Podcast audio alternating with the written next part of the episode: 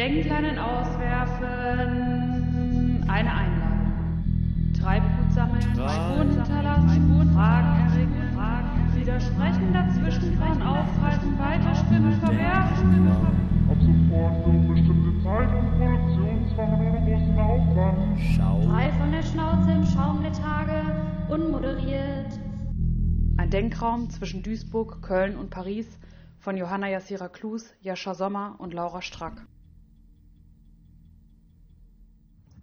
Jascha, Köln, Freitag, 27.03.2020. Vor etwas mehr als einer Woche habt ihr, Laura und Johanna, damit begonnen, dem Rauschen der Ereignisse, Sondersendungen, Facebook-Timelines, den Gedanken und Worten der Nachbarn, Familienmitglieder, nahen und entfernten Bekannten, Expertinnen und Regierungsvorsitzende mit Angelhaken und Denkleinen bewaffnet, alle paar Tage etwas abzutrotzen und mit euren Funden Verbindungslinien zu zeichnen, den vielen Meinungen Fragen entgegenzustellen und das Uneindeutige und Ambivalente dort stark zu machen, wo gerade scheinbar schon alles geklärt zu sein scheint und die nächste Direktive um die Ecke kommt.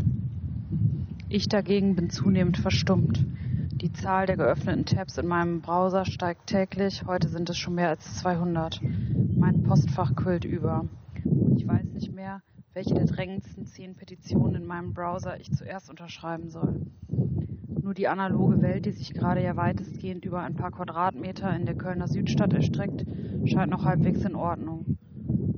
Heute habe ich wie fast jeden Tag meine Runde durch den Park gedreht, Küche und Bad gewischt und die Terrasse gestaubsaugt. Es sind keine einfachen Tage für jemanden, der gelernt hat, dem Chaos der Welt und der Prekarität unserer menschlichen Existenz durch das Schlagen geschickter Haken immer unterwegs sein, das nächste Projekt in der Pipeline, stets eine Zwangshandlung zur Beruhigung parat, zu entgehen. Das Rauschen der Welt ist immer da. Aber auf die eigenen vier Wände zurückgeworfen, fühlt es sich gerade so an, als würde dieses Rauschen aus der Telefonbuchse kommend gebündelt auf mich einströmen. Das Rauschen, die Stimmen, Meinungen, Ordnungs- und Verzweiflungsrufe fliegen mir konzentriert um die Ohren und nehmen mir jegliches Zentrum. Und das interessanterweise, nachdem wir uns mit Cheers for Fears vergangene Woche mit der Frage auseinandergesetzt haben, wie mit der Komplexität unserer vernetzten Welt umzugehen ist und wie wir sie künstlerisch und aktivistisch bearbeiten können. Aber nun, ohne konkretes Projekt, verschwimmt alles.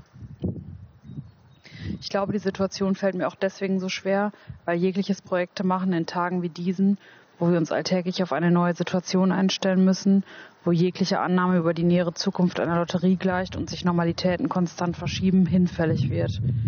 Vielleicht ist das eine Aufgabe, die Covid-19 all denjenigen stellt, die allzu zukunftsgewiss Wachstumsprognosen vertrauen, ExpertInnen sind, im Luftschlösschen bauen und projizieren. Was lässt sich dem entgegenstellen?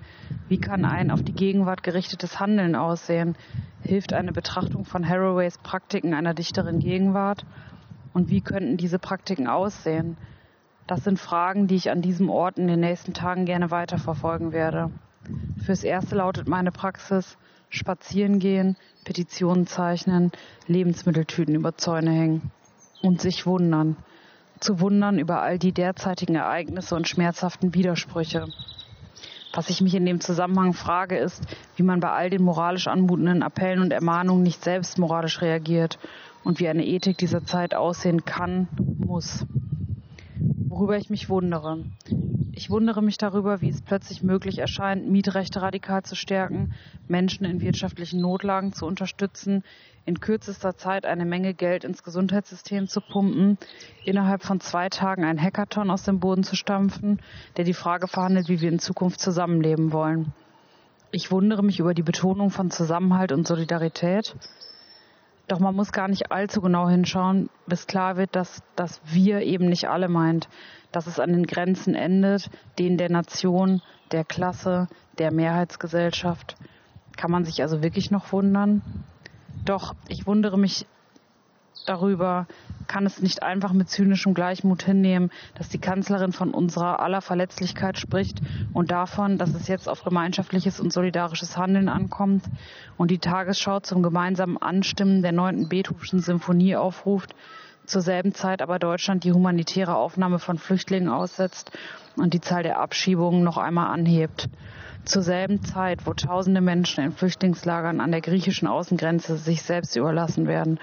Zur selben Zeit, wo Länder wie Italien und Spanien auf Schutzausrüstung aus Russland und China angewiesen sind, weil die reichen EU-Länder nur noch mit ihrer eigenen Abschottung befasst sind. Ich wundere mich über meine Facebook-Freunde, die sich selbst als linksliberale Demokratinnen verstehen, nun aber ohne mit der Wimper zu zucken ihre Bürgerrechte bereitwillig aufgeben, die Sprache der Regierung übernehmen, nach starken Autoritäten rufen oder sich selbst zu moralischen Autoritäten aufspielen und sich über Menschen echauffieren, die die Sonne genießen und ihre Kinder im Park spielen lassen, die sich nun zum Teil sogar wünschen, der Staat möge doch bitte auch noch überwachen, was innerhalb der eigenen vier Wände geschehe. Ich wundere mich über meinen alten Nachbarn, der den Kindern im Hof bissig ein Spielen ist ab sofort verboten, seid solidarisch zuruft, aber sonst nur üble Sprüche für Greta und die Fridays for Future mit ihren erhobenen Zeigefingern hat, der wahrscheinlich überhaupt zum ersten Mal in seinem Leben von Solidarität spricht und dies auch nur gelten lässt, wenn er selbst plötzlich gefährdet ist und sich sonst nicht aufgrund seines Wohlstands, Alters oder Heimatlandes immer immun fühlte gegenüber den Katastrophen der Welt. Ich wundere mich über diejenigen, die in ihrem Umfeld Hashtag Stay the fuck at home zurufen oder die Hartmut Rosas dieser Welt, die meinen, Ratschläge erteilen zu müssen, wie das Leben nun entschleunigter zu leben sei, wenn endlich mal Zeit ist für die Lieben, Meditation, ein gutes Buch oder einen spannenden Film. Ohne zu bedenken, dass nicht jeder eine bürgerliche Altbauwohnung mit Balkon in Friedrichshain sein eigen nennt. Das Zuhause von nicht wenigen auch mit Gewalt oder Depression assoziiert wird oder dass es ein solches Zuhause vielleicht gar nicht gibt und dass PflegerInnen, TaxifahrerInnen und BootInnen gerade schlecht ins Homeoffice wechseln können. Es gelingt mir nur schlecht, einfach nur zu beschreiben, zu beobachten und dabei kühlen Kopf zu bewahren, mich zu immunisieren, die Lage einzuordnen und einfach weiterzumachen.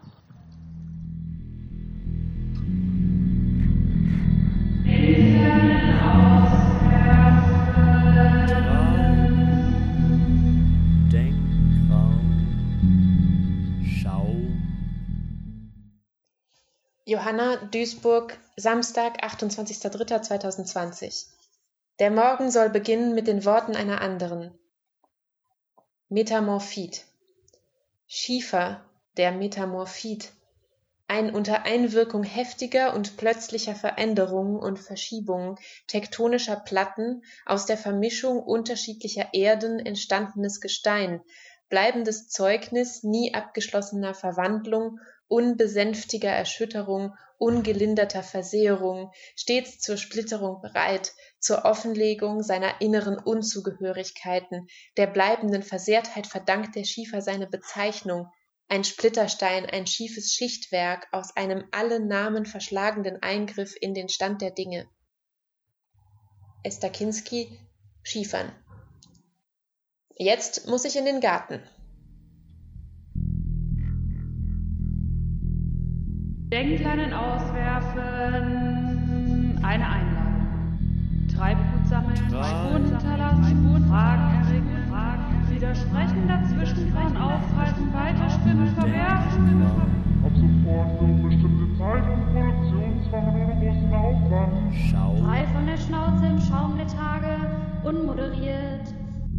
Ein Denkraum zwischen Duisburg, Köln und Paris von Johanna Jassira Klus, Jascha Sommer und Laura Strack.